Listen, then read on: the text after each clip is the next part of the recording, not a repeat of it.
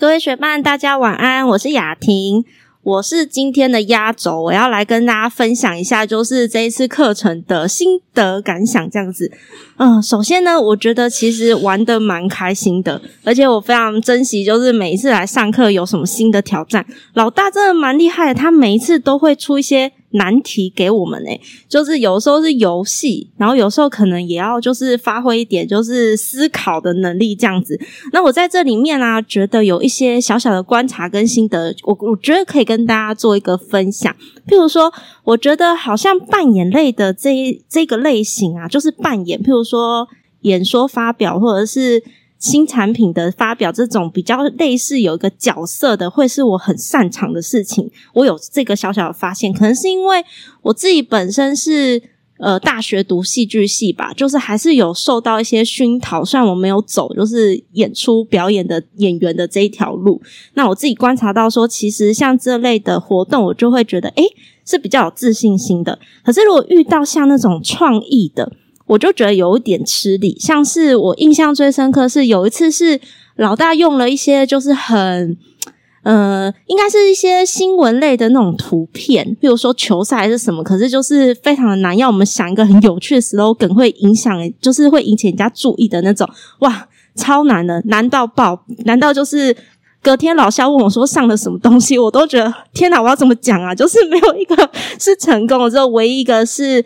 看到有一个男生晒的，就是全身通红在海边，然后我想说啊，请支援防晒。唯一只有这一个就是被老大说过关，其他我根本都想不出来。我就觉得创意类的真的好难哦。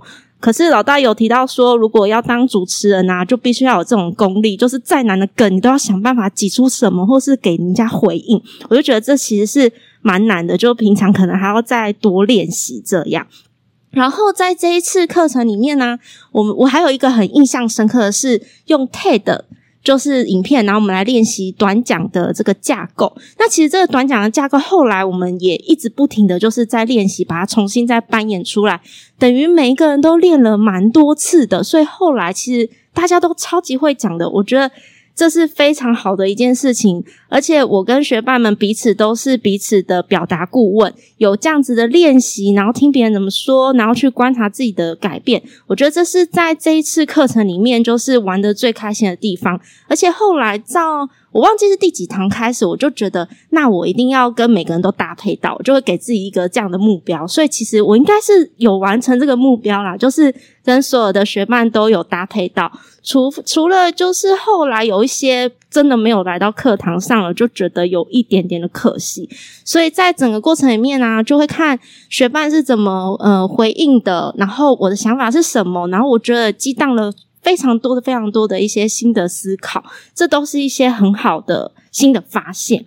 嗯，然后再来，可能我觉得老大有提醒我们一个东西，就是平常要多累积一些知识量或金句。像是老大有一个东西，我觉得诶讲的非常的贴切，就是世界上有两件事最难，把你的想法装进别人脑袋。把别人的钱装进你的口袋，我觉得是超难的。那第一句话讲的想法装进别人的脑袋，就真的需要设计。就是这一次我们在练习的部分，你要怎么样把一个东西有趣的说出来？可然后重点是不能就是讲的漏漏的，然后人家抓不到你的重点。然后可能还要搭配一些引导啊，或是互动啊，然后要有趣啊。就是这些其实都是我们在这一次课程里面，就是每一堂课去练习的东西。有联想力，联想力也很好玩。就是有一次我们联想，我可以就是从呃可能臭豆腐联想到台南，然后什么什么，就是最后绕了一圈，然后把那个教堂跟庙宇都讲到了。就是联想力也让我发现说，哦，我的想法其实是蛮跳跃的。所以在整个课程里面，就是有非常非常多的新发现，然后也很享受在这个课程里面。嗯、最后想要跟大家分享的是。好的紧张其实啊是最好的创造力。我觉得有一点紧张感会促使，就是促使自己就是更往前进。然后老大有讲说，我们不要讲说紧张，就是大家都是最棒的。我觉得这样口诀其实非常的重要。大家要更有自信一点，有紧张的感觉其实好的，那个肾上腺素也会起来。然后呃，其实大家都很棒。其实我们需要的其实就是练习，多练习其实就真的都没有问题。嗯，看着大家一路的转变，然后我也看到自己的转变，觉得这次的课程真的很棒。那就分享到这边，谢谢大家。